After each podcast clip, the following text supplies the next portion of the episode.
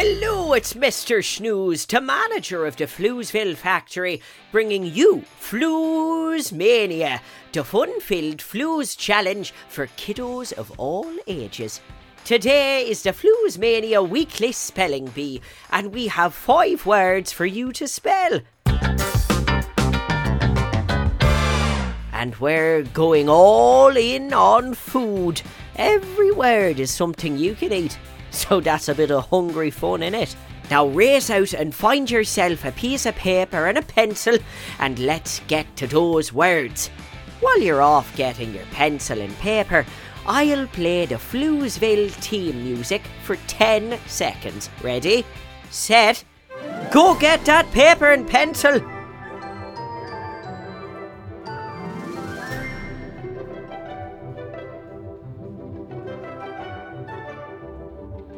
Okay, amazing spellers. I hope you've got your paper and pencil and you're ready to spell.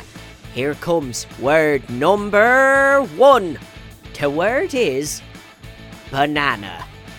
Can you use it in a sentence, Mr. Snooze? You know, that's funny you should ask. Because I can. Bananas are crunchy. Hold on a minute here. That can't be right. Are bananas crunchy? Let me try that again. Bananas are yellow, you peel them, and you eat them. And they are not crunchy unless you cover them in granola. Ah, there you go. Mmm. See, this banana tastes pretty good.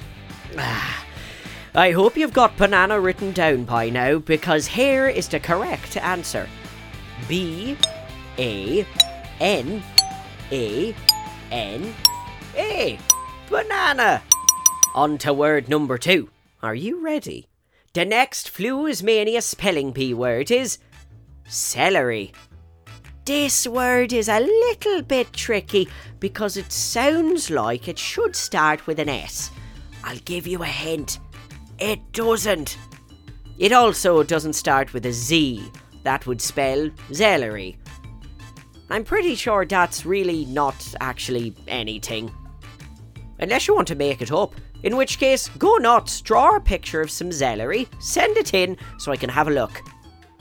I really wonder what celery would look like. Oh, I should focus. I love the way that celery crunches when you eat it, don't you? Delicious. Maybe even with a bit of peanut butter. But I digress. The correct spelling of celery is C E L E R Y. Celery. Boy, this spelling bee is a lot of eating. I've already eaten a banana and an entire stalk of celery. If this keeps up, I'll be full before lunch. Flooze Mania spelling bee word number three is potato. I ate the potato with a fork and a knife.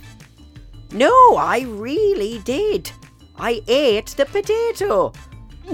Also, I'm feeling very full.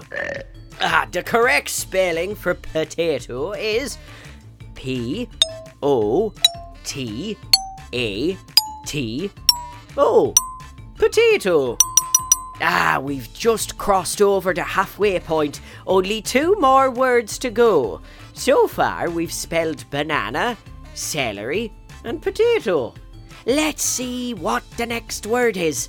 I hope it's a very small thing that you can eat. The next Flooze Mania spelling bee word is watermelon. Well, this is just great. Now I have to eat an entire watermelon. Someone get me a spoon. Oh, wait. What's that you say, Bob the station manager? I don't have to eat all the words. Then why am I always the last to know?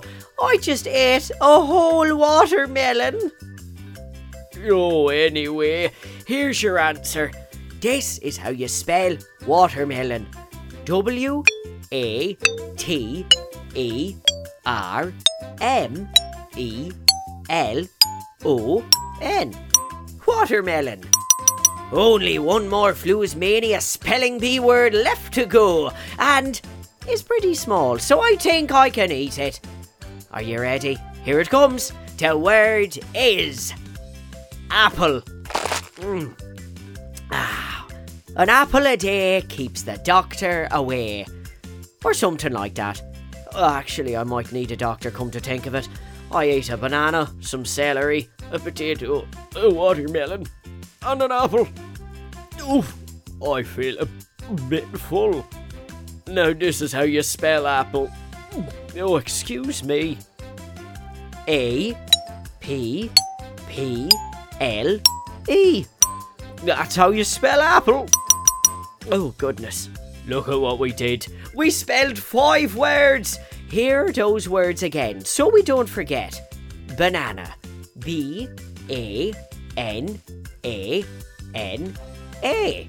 Celery with no S. C E L A R Y. Potato. P A T A T O. Watermelon. W A T E R M E L O N. And apple. A P P L E. Ugh.